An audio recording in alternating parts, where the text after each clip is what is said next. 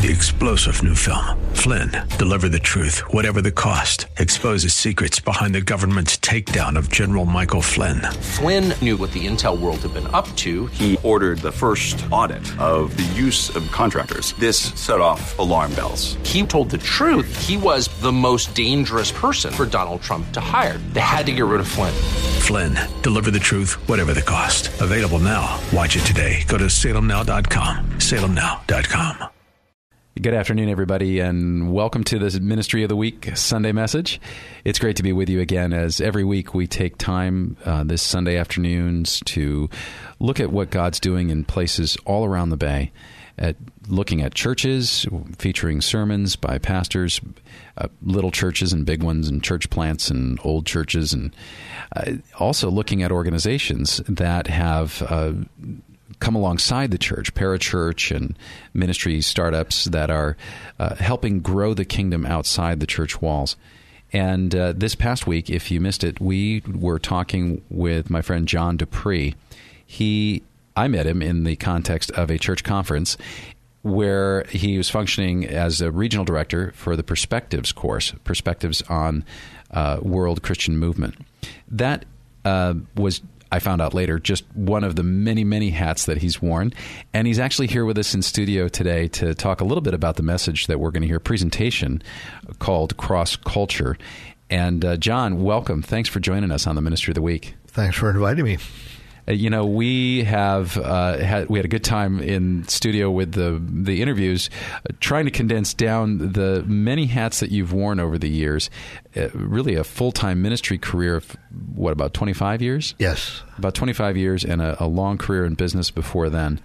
Um, you you came to that term sort of mission mobilizer uh, maybe that's an umbrella term. Can you mm-hmm. tell us more about what all falls under that for you? Just a few of the highlights. Okay, a mission mobilizer is a person that ignites, excites, and motivates others into action. It's really something that I gained when I started with the ministry ACMC, the Association of Church Missions Committees, that we were mobilizing churches to be actively engaged in the Great Commission mm. and rising up to their part of the Great Commission. And um, with ACMC, I had the privilege of working with a lot of mission active churches and sharing how to's with other churches. And part of my role was to organize conferences. So I had the joy of organizing about 70 regional and national conferences. And I actually wound up being an adjunct professor at William Jessup University uh, for the purpose of training university students on how to organize mission conferences, which was quite an amazing thing. I was quite shocked, to be honest with you. um, God has his tendency of thrusting me into these roles that I was not expecting. And that am feeling totally insecure about because I don't have that background, but yet mm. God did it. I didn't. I was just there. And it's amazing how God could do things if we just let Him, you know, get self out of the way. Um, the Bass Convention, Bay Area Sunday School, it happens every March. Uh, invites me to come and share, and what we're going to be hearing is one of the four workshops I teach every year. Uh, it's called Cross Culture, mm-hmm. and it, and you know uh, when we think about missions, oftentimes we think about missionaries. It's those people going over there to them somewhere else in the world. Well, really, the mission of God is Acts 1 8.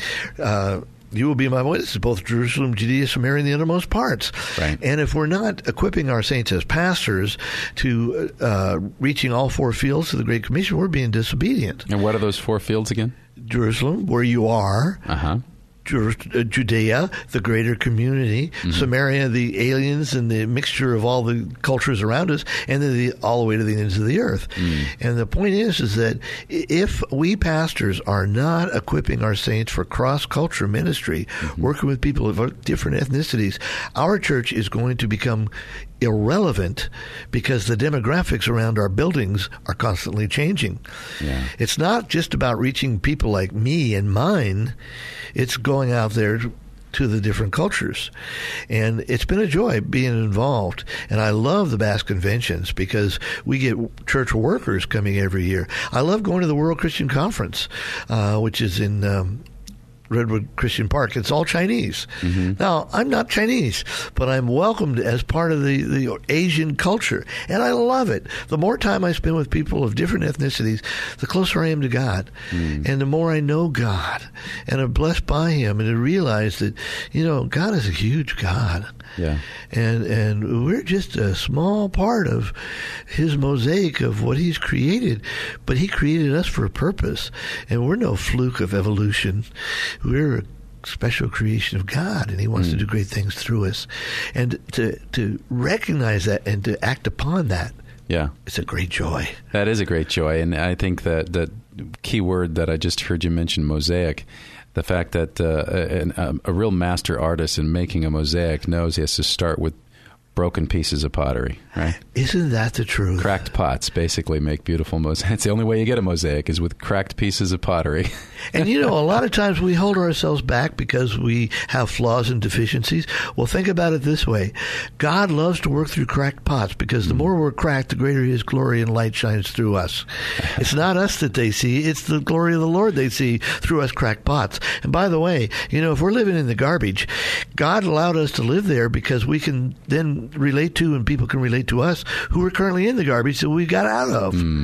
he equipped right. us especially for ministry. Yeah, yeah, and and I think it is to his glory that that the uh, the, the wrinkles, bumps, cracks, all these things that we think of as defects, and and indeed, you know, that's a one way to describe sin is my character def- my list of character defects, right? Bingo. But when we uh, exclude God from that equation, uh, we're left with despair. And when we put God into that equation and we see how He's going to take those cracked pieces and create, as you said, a mosaic, a beautiful mosaic, not something that, not like a uh, uh, second grade art project, but uh, the the work of the master at creating a church, and, and we talked about this offline uh, as well, John. How how beautiful it is to walk into a church that is truly multi ethnic. Oh, yeah. you know, not not that there's uh, like one or two token families who are who are not of the same ethnicity. Exactly. And go, hey, we're multi ethnic now, but where there is no ethnic majority at all, you know, where that that's uh, pretty rare still, even here in the Bay Area.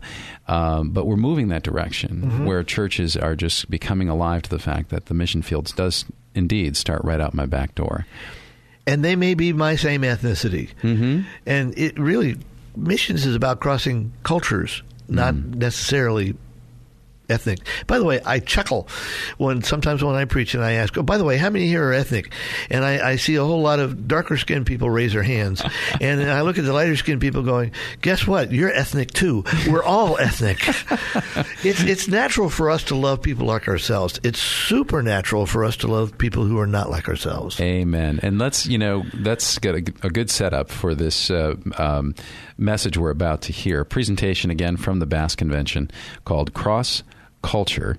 And uh, John, if you don't mind, would you just uh, have a word of prayer with us before we before we go to hear this? Love it. That'd be great. Father God, we just thank you for prayer, that you've opened up the channel that we can come to you at any time. Lord, we are amazed that here we are at your throne right now, and people next to us are from Nigeria, Ethiopia, Russia, Finland, Guatemala, Mexico, California. Lord God, why are we not seeing that your throne is open to all peoples? That you love all of your creation. Lord, help us to gain a greater vision of what it is you've created us for, and help us to love those we've always considered unlovely, because that's when your true grace and compassion shines through. Hmm. Lord, let the world witness you through us, please. In Jesus' name, amen. Amen.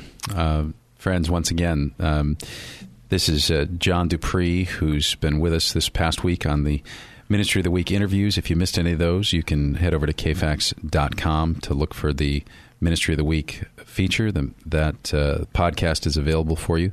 And today's message is uh, called Cross Culture. Uh, message delivered uh, some time ago at the Bass Convention. And uh, John would love to touch base with you and your church if you'd like to find out more about the Perspectives course or about Harvest, uh, about ACMC, uh, many organizations that he's worked with. Best way to reach him is to email him john.dupree at perspectives.org. And now here's our Ministry of the Week Sunday message on AM 1100 KFAX. Back in the 80s, I had a job negotiating contracts on behalf of federal government, and I literally traveled 300 days a year throughout the whole United States. And I went to all different kinds of churches just to see what made them tick and why are they different. And it, some of the churches were just dead. Others were just vibrant and alive. You could see the joy of Jesus radiating off their face. And so it'd be one denomination. And, and, you know, they alive, dead, dead, dead, alive, dead, dead. Or, you know, an ethnic group, you know, dead, dead, alive, alive, dead, dead. And, and, you know, an economic group, dead, dead, alive, alive, dead, dead, dead. And, and I'm going, you know, wait a minute. Something is not jiving here. And then one day I realized, wait a minute, you know, this is a live church I'm in today. And the pastor is preaching from the Bible, from God's Word. He's talking about evangelism, sharing the gospel in the world where I travel. So that people meet Christ through us because they witness Christ in us, how we act, how we react to circumstances. And they are also talking about missions, going out to the peoples who are not like us. The church isn't just who gathers together in our building. But the church is to be in the world where the people live. Whether they know Christ or not, they're to meet Christ through us. And those live churches, you could tell they were glad to greet you when you came in the door. It's not like, well, you're not one of us. You know, hi, are you a, oh, you're not our denomination. Well, Myrtle, how are you? You know, I mean, kind of deal. I mean, you may have experienced some of that yourself. I don't like these wires. This is terrible. Anyway, moving right along here. There's external service missions, meeting the needs of the poor, the widows, the orphans, prisoners, homeless, helpless, strangers. You know, it's a biblical mandate that we do that. But you know, our church can do that with the people who are coming into our facility to worship God together. It's very important that we do that. There's a ministry of reconciliation estranged individuals, hospital or hostile within society. You know, we cannot ever reconcile with that other race or that other economic group or that political orientation until we reconcile ourselves with God first. Because when we realize who God is, His attributes, and all creation is His creation, He loves every person. I mean, do you ever think about it? God had infinity to create his whole universe, from the grandest galaxy down to the most minute molecule. And out of all the things that God created, he decided to make you. You. Hmm, to be exactly who you are. You are not some fluke of mutation called evolution. You're not pond scum gone awry. You are a special child of the Creator God, who is love. He loves you. He loves me. He loves all persons and peoples. And there's a difference. Persons are you and I, individual. Peoples are people groups, families, those who call us us and them them. And it's important that we reconcile with God to realizing that if we truly love God, with all our heart, soul, mind, and strength, then we love His, what He loves, His creation. So therefore, by extension of logic, we are to love all persons and peoples on the planet, whether we like them or not. It's not the issue. You know, and so we need to reconcile with God to love those who He loves, and then reconciliation among the political, religious, denomination, ethnic, economic groups becomes a lot easier. Then there's the missionary band.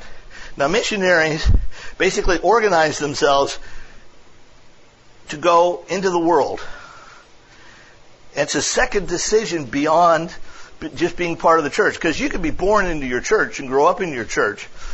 But to, to be part of a missionary band, you basically are making a decision to go to a place that's foreign and alien to you.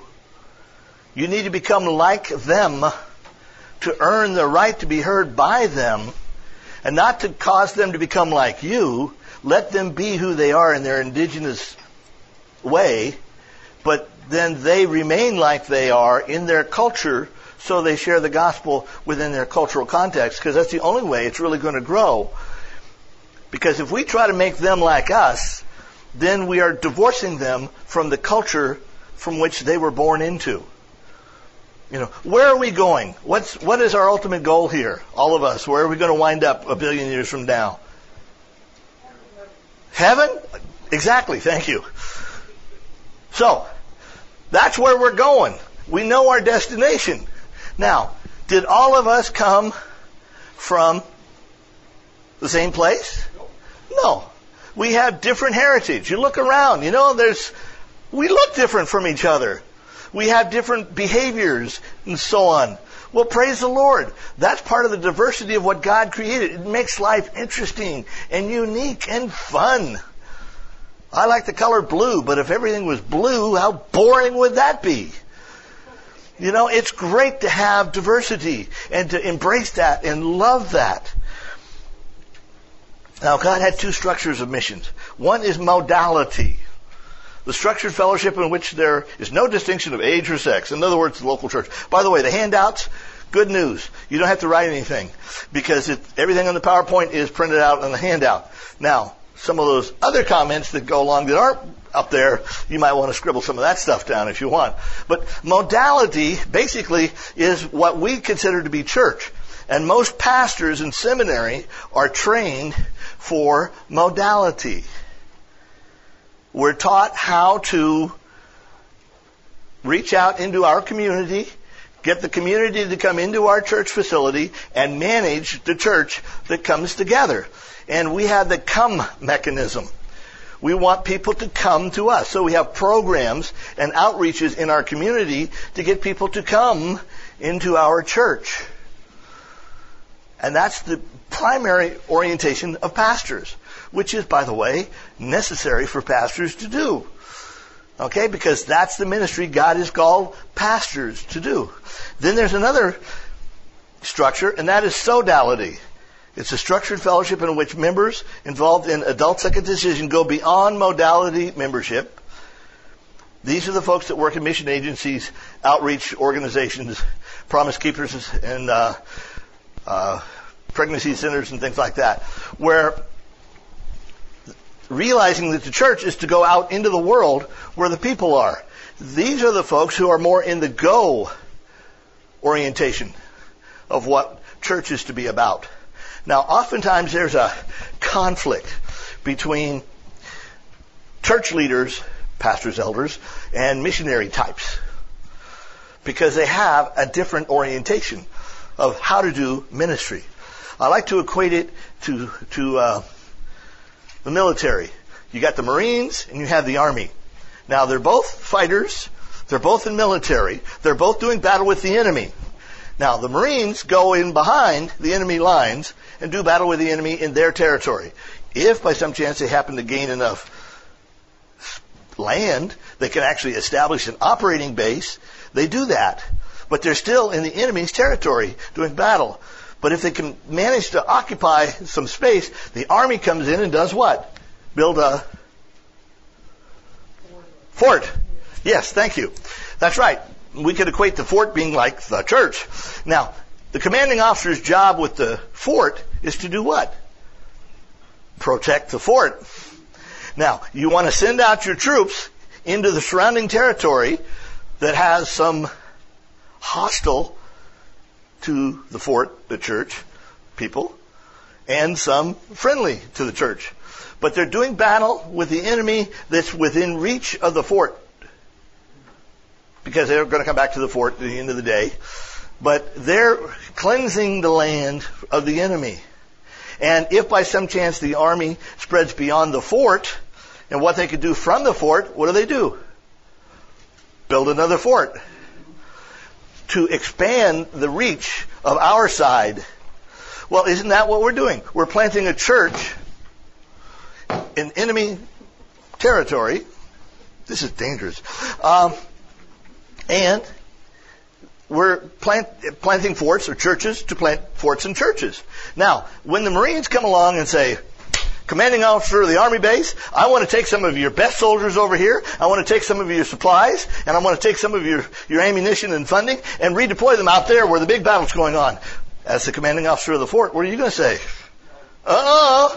My job's to protect the fort and you're going to weaken it? Ah, there we have the problem. Because we have the modality mindset of we're going to protect the fort and all around it. Y'all come to be part of us versus no, we're going to go out there where the enemy is. Well, you do battle differently than you do battle with the fort. And so if the Marines, missionaries, are smart, they're going to say, what we want to do is we want to help strengthen the troops in your fort. Because you know something? We've been out there. We have seen what Satan and the demons are doing. We know how to do battle with them because we've been doing battle with them. We want to equip your saints, oh, your soldiers, to do battle better. No, by the way, after we equip your fort to do it better, we might want to redeploy a few that God might call, and maybe some of the materials to, but you will be strengthened before we redeploy. And oh, by the way, pastor, what does the Bible say? What is the primary job of pastor teachers? Equipping saints for the work of the ministry. Thank you. I love Bible scholars. Exactly right. Their job is to equip saints for the work of the ministry. What's the work of the ministry? You will be my witness, both in Jerusalem, Judea, Samaria, and the uttermost parts. What part of the scripture does your church want to be disobedient to? oh no, that can't be. But if we're not preparing saints for the work of the ministry in all four fields of the Great Commission, then we are being disobedient to God's Word. We have chairs up here if you want to move on up, and we'd love for you to sit close. I won't spit too much. All right, moving right along here. Now, there's, there are life stages in churches. Now, the first stage, obviously, is the pioneering church. You plant this church, and what do we do? Well, we, we're all excited. God is working through us to plant a church here in this community. So we roll up our sleeves, and we're going to go into that gymnasium, that house, that warehouse, and set up the chairs and the PA system and everything every Sunday because we're just renting the place. And we have this attitude of, hey, us five people aren't going to grow the church much unless we get out there and do something. So we go knock on doors. We start sharing the gospel with people. We start telling them we got this church going on and you want to be part of this thing. And we have this pioneering spirit. We got to go out there into the community to build the church, to grow the church. And all of us are actively engaged and involved in the process of birthing and building the church. That's what a pioneering church does. And if the Lord's hand is on it, and if we do our job, and the people are receptive, a church is birthed and begins to grow. Then we get into being a settlers church. Now, the settlers church, we oftentimes get a building and we call it the church. And we put pews in it. And we set up a sound system. And uh, we might get Sunday school. And uh, we might get some pretty good worship people playing. And the settlers church, we begin to settle in. Now, keep in mind, great cities are not built by pioneers. It's built by settlers. All right? You need to establish the church and give it a good solid foundation of reaching out into the world, being the community and the world at large. And the settlers church becomes established. We know it's there. The signs out front, we could say, Last Baptist Church over there exists. Whereas the pioneering church go, Last Baptist Church, where were they? I don't know. They, every other week they meet somewhere else. Well, you know, but now there's, there's something there. And then you move to the professional church. Now, the professional church, these are the guys that are doing it right. See, because they're hiring the best pulpiteer, the best musicians. Now they're building a facility that the air conditioning is just right. The ambiance of the light is just the way you want to set the mood for everything. You've got all the proper ministries out there that all the megachurches are saying that we all have to do, and they're doing it with professional excellence. And you know what they're doing? They're competing with the other churches down the street. And of course, the pastors of the other churches down the street say, I don't want to send my people over there to go to a conference or something because they might leave my sheep pen and go over there. Well, well-fed sheep don't leave the fold, pastors. And if they say, oh, I'm not fed, I'm not being fed here, the reality is they're being fed, they're just not being doers of the word. You're not truly being fed until you become a doer of the word. Hear doesn't cut it. You got to be a doer of the word for God to be working through you, for you to really know how the Holy Spirit moves in our lives. But the professional church is what we tend to want to be like because they are the best, the state of the art. But you know what tends to happen? When we do that, we're proud of the church. And we're the 800 pound gorilla in this community and we become navel inspectors. We start looking at our own belly button and it's all about me and mine. I have ministries to reach the community to make them part of our congregation and we're going to have a big front door and a very small back door.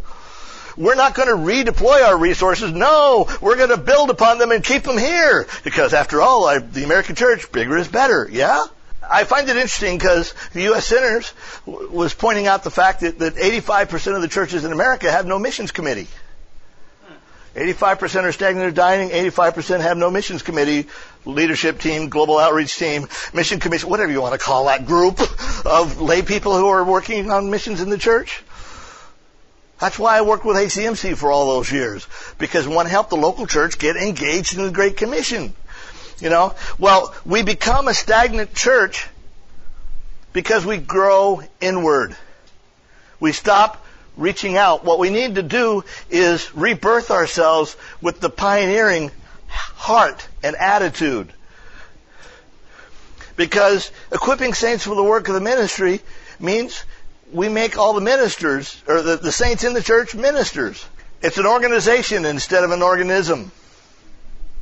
An organism needs to be fed and strengthened, active. You can sit in atrophy on your nice vibrating recliner all you want, but you will atrophy and die. You got to be out there exercising. All right, we're familiar with Matthew 22. The attorneys of the day when Jesus was walking around were trying to trip Jesus up all the time. And one of them said, what's the one great commandment? knowing whatever he said, the attorneys could take that, twist it around, and make it into whatever they wanted to disprove Jesus. Well, Jesus responded, love the Lord your God with all your heart, all your soul, and all your mind. What did he do? He quoted scripture from Deuteronomy. And then Jesus threw him a curve. What was that curve? This is the great and foremost commandment, and the second is like it. Love your neighbor as yourself. He gave him a two for one deal.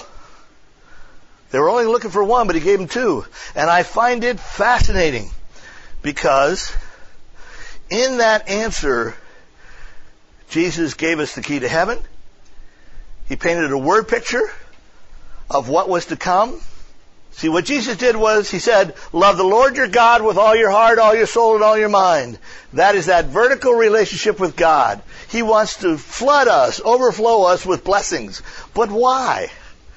Because love your neighbor as yourself is the crossbeam.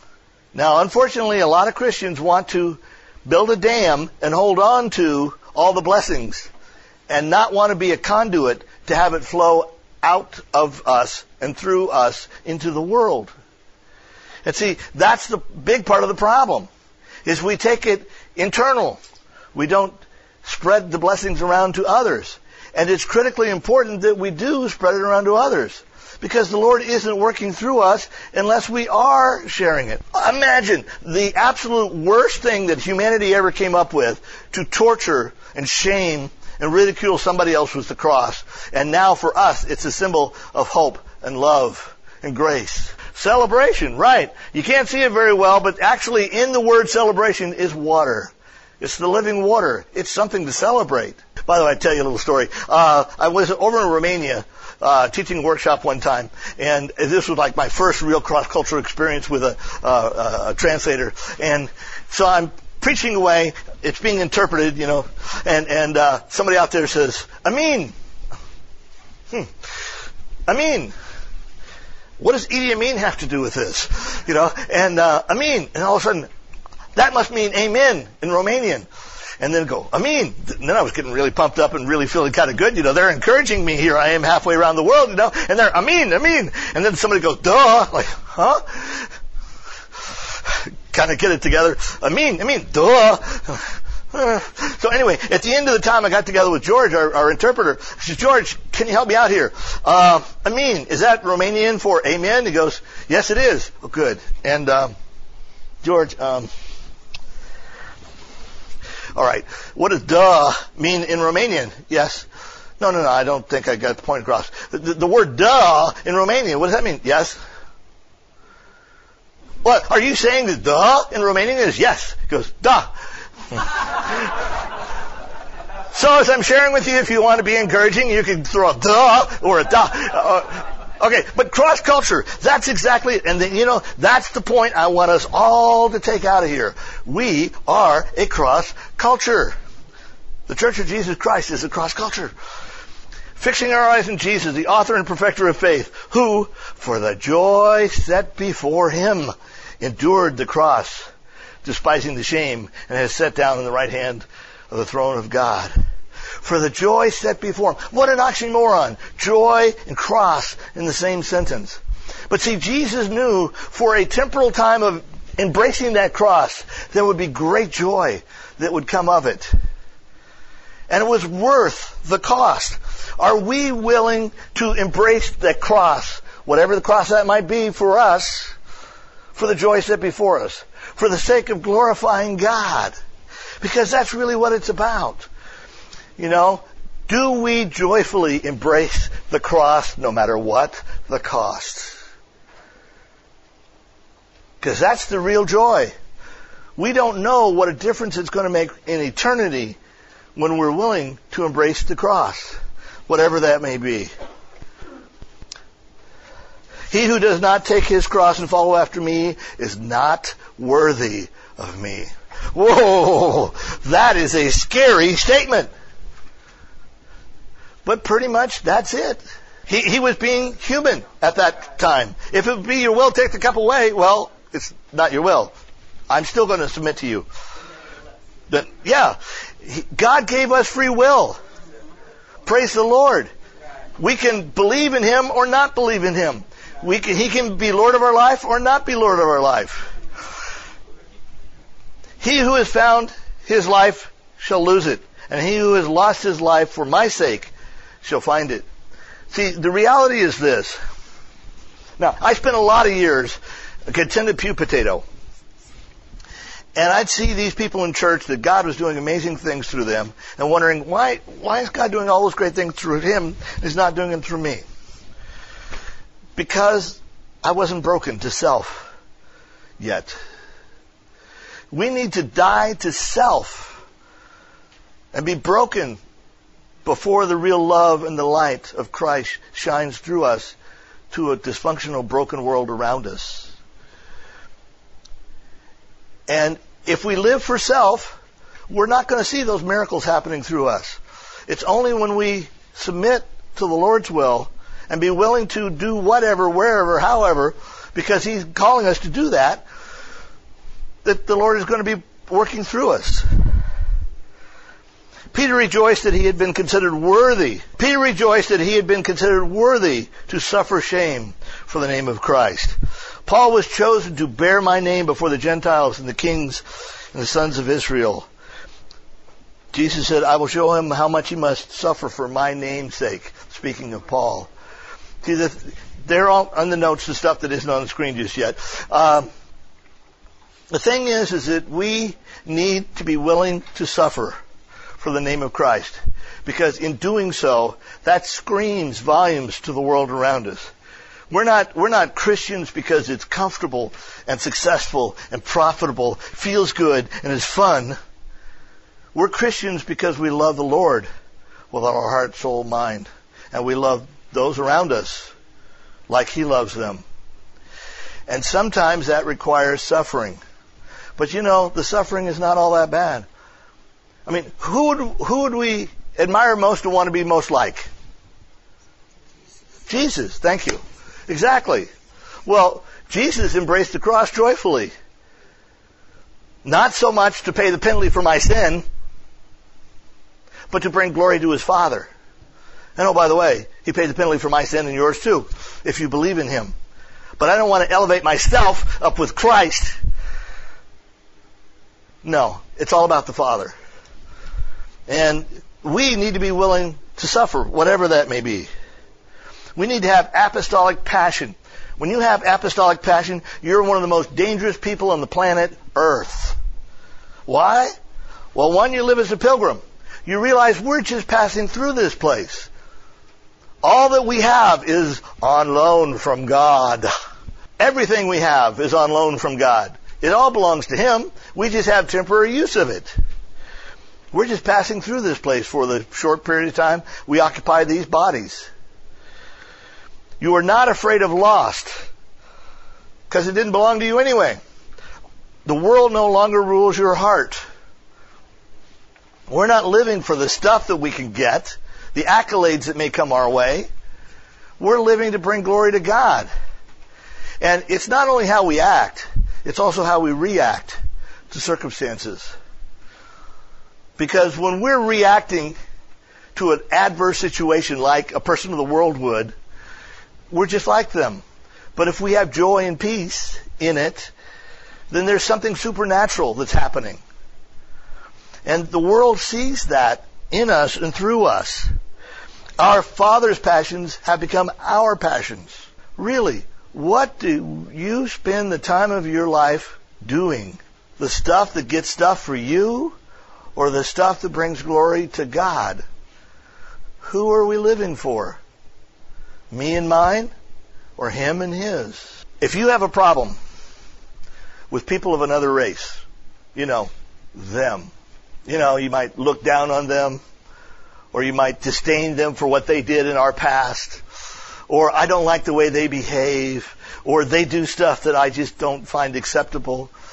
If you have a problem with them, there's a high probability you will not like heaven. Think about it. They will be with you forever and ever and ever and ever and ever and ever and ever and ever you may as well build a bridge and get over it now, this side of the grave. And you say, well, why do you say that? It's in the book. Worthy art thou to take the book and break its seals, for thou wast slain and did purchase for God with thy blood men from every tribe and tongue and people and nation. They will be with us for eternity. Look,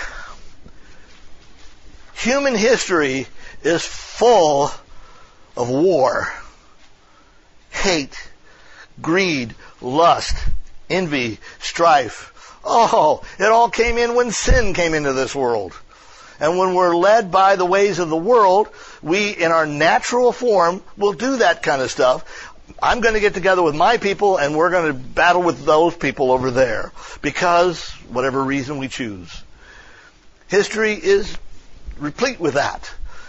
But the thing is, is that you and I who are Christians, part of the cross culture, are bonding together as brothers and sisters in Christ. It didn't matter where our ancestors came from, what circumstance we were born into. What matters is where we're going. And you and I are brothers and sisters in Christ. And when you and I love each other, the world sees that and they recognize something supernatural is going on here. What a great way to witness in this world is for people to experience the cross culture love for one another. Well, who was it that said, the world will know you are mine by the way you love one another? I'm sorry, what? Jesus. Exactly. And that's the whole point. That's how we are witnessing to the world. Is not only within the church, but outside of the church. You know, it's critically, critically important that we recognize God made us unique and different for His purposes, and that it is a joy to spend time with people of different cultures and ethnicity. I was a monocultural guy until Christ called me into missions. And I didn't realize how narrow my understanding of the world was, my understanding of God was, until he hit me over in the head with a 4 by 4 and said, I want you to work in missions. Like, what? I'm linguistically challenged. I lived in Iran when I was 12 years old. I learned a few words in Farsi, commands, typical American. My sister, she aced everything all the time. I struggled with Farsi. When I went to high school, I thought, hey, I think I'm going to go to college. I should learn a language. I took French. My name's Dupree. Totally blew my GPA apart. I selected a university that did not require a language to get a degree. You know, I mean, this is a missionary kind of guy. Uh-uh. But you know, I have found working in missions, more time I spend with people of different ethnicities and cultures, the more I know God and the more I appreciate all of God's creation. I have been so incredibly blessed these last 20 years working with God in cross-culture missions ministry. I absolutely love being with people that are not of my heritage. It's great. And it's a little slice of heaven as far as I'm concerned. Now, how many of you heard about top line, bottom line in Scripture? Okay, the missions maniacs. All right. Um, Genesis 12. Now, you remember old Abe, Abraham. God said to him something. He said, Lord said to Abram, leave your country, your people, and your father's household, and, and go to a land I will show you. I will make you into a great nation, and I will bless you. Now, did Abe know where he was going? Uh-uh. Did it require faith? No kidding. Now, what if you heard God say, hey, where you're at's fine, your business is doing great, your family's all here, but it's time to pack up and go. By the way, you don't know where it's going to be, but you're supposed to get out of here. How would you respond to that? Get out of here. Get, there you go. Love you, sister. That's the attitude to take. All right. Well, and you know, not only did God say, I want you to jump off the cliff of faith and go somewhere, I'm going to make you into a great nation and I will bless you. Oh, isn't that cool? Mm, yes. I've got guaranteed satisfaction, success. Well, bottom line there, but I got to get a little more top line before I get there. God said to Abe, I will make your name great and you will be a blessing. I will bless those who bless you. And whoever curses you, I will curse. Well, isn't that comforting to know? I mean, not only are you going to go on this journey that you don't know what it's going to be, a great adventure, now you're going to have the Creator God just blessing everybody who's blessing you and cursing those who curse you. What could go wrong? This is the top line of the scripture. God is blessing Abraham and his descendants abundantly. But why? Why?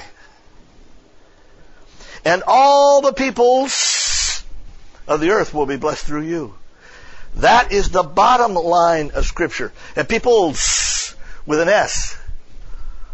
Now, we often talk in church about people, people, people. And we tend to think people like me, my people, people of my church. But peoples are the people groups. Us, us, and then them. And all the peoples of the earth will be blessed through you. And see, this is the Abrahamic covenant. God chose to begin to redeem humanity through himself, beginning with Abraham and his descendants. So he gives us the top line and the bottom line. Now, I got this Bible at Urbana 90, and a friend of mine, Bob Sjogren, has got a book called uh, Unveiled at Last. And in the back it has highlighted the bottom line scriptures. Now, we always hear the top line scriptures. Because when we go to church, what do we want to be? Blessed. I'll go to church so I can get blessed more and more. Yeah, hallelujah. This is good. I like it. All right. But why are we being blessed? Well, we're being blessed to be a blessing. And, you know, oftentimes we stop at the top line because it feels good. It gives me what I want, what I need. Here, a friend of mine highlighted the bottom line scriptures. Now, all the ones that are highlighted are the bottom line in the Bible. Now, I have to tell you, anytime you read the Bible and you see the word peoples with an S, or nations, or Gentiles, we're talking about missions. Now, missions is not an afterthought in the Bible. You know, Matthew 28. Oh, by the way, guys, before I go back to heaven, I forgot to tell you, you got to go out and reach the rest of the world. Bye, I'm out of here. No.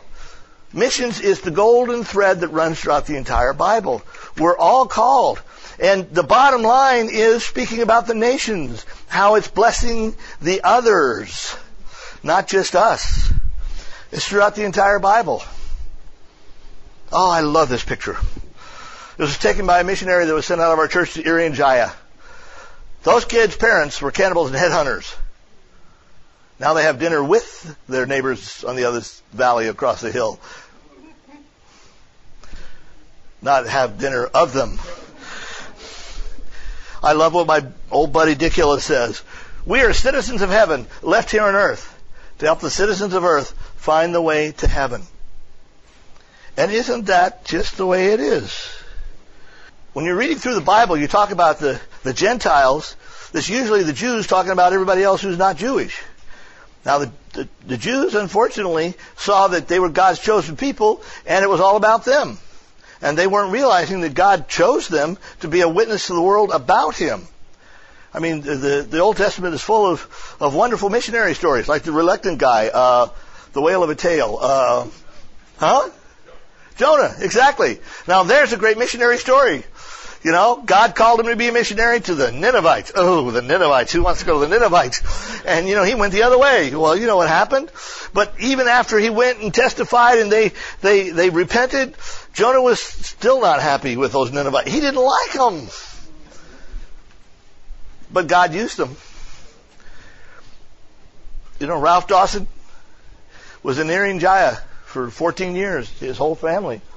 And um, he flew MAF planes, landing on winding rivers and uh, sides of mountains and stuff. And it was just amazing uh, the stuff that happened. And this photograph was taken by a digital camera that the children's ministry of their church raised funds to send to them. It was kind of funny because uh, uh, after they got the digital camera, he started sending me back these pictures from Irian Jaya. And then we put together this PowerPoint. And uh, I did a voiceover. And we were taking, oh, and I went to Costco and bought uh, National Geographic's uh, 32 CD-ROMs of all the National Geographics. We did a word search for Irian Jaya and, and got all these pictures. And then we put together this PowerPoint telling the story about how River Oak Grace has been committed to reaching the world from little old Oakdale. And uh, we sent out the family of the Dawsons and, and uh, then we told a story about how this other MAF pilot was having engine troubles, and he saw this little opening in the clouds, and there was this one little strip of, of pavement that was a, a water break.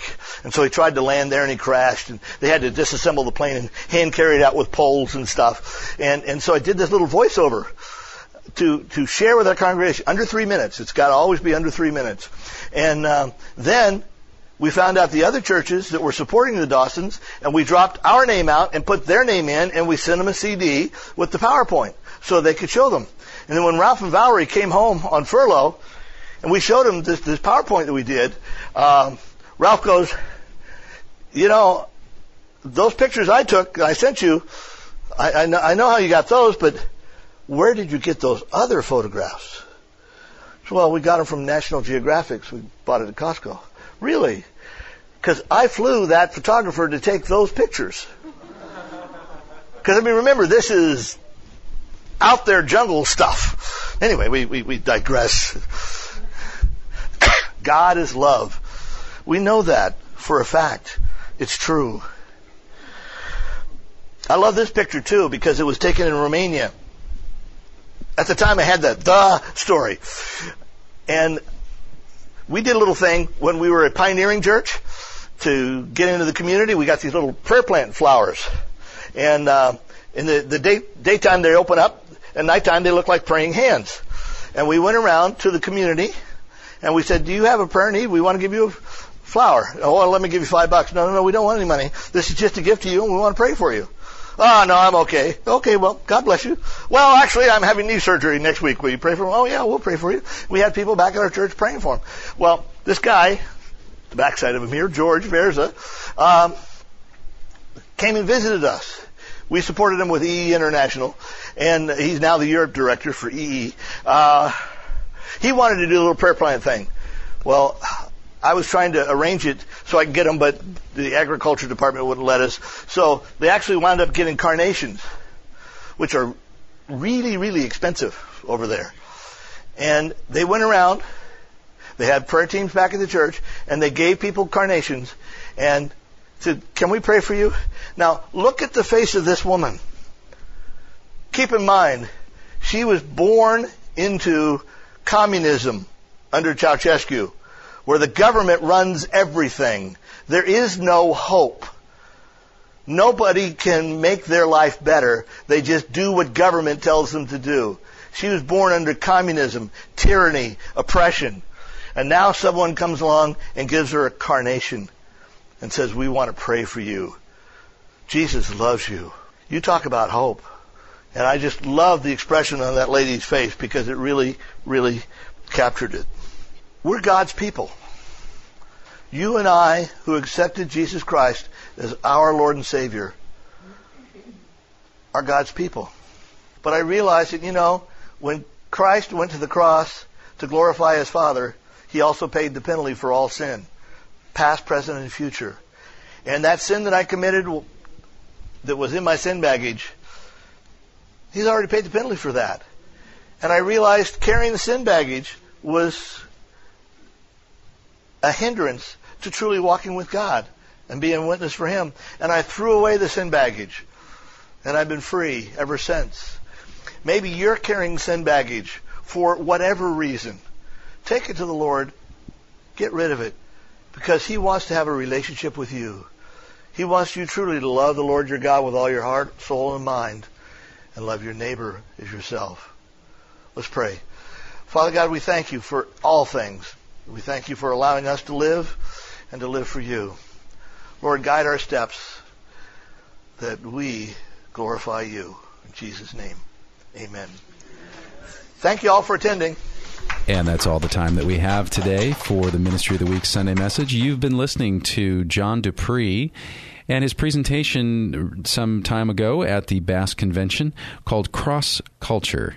If you'd like to find out more about the Perspectives course that John and many others lead, you can find out about that coursework at perspectives.org.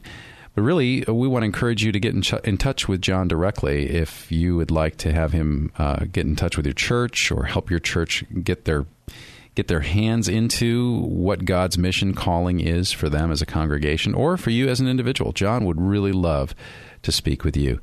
Uh, please email him, john.dupree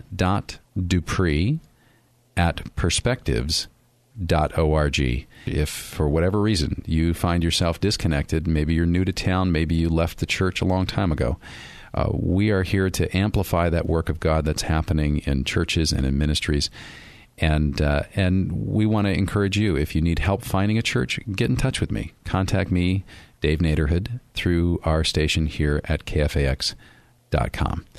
Tomorrow, join us at 7:35 and again at 10:35 p.m. as we'll feature another new ministry of the week. And next week Sunday at 12 noon, we'll have the ministry of the week Sunday message. Until then, enjoy the rest of your afternoon. Grace and peace to you.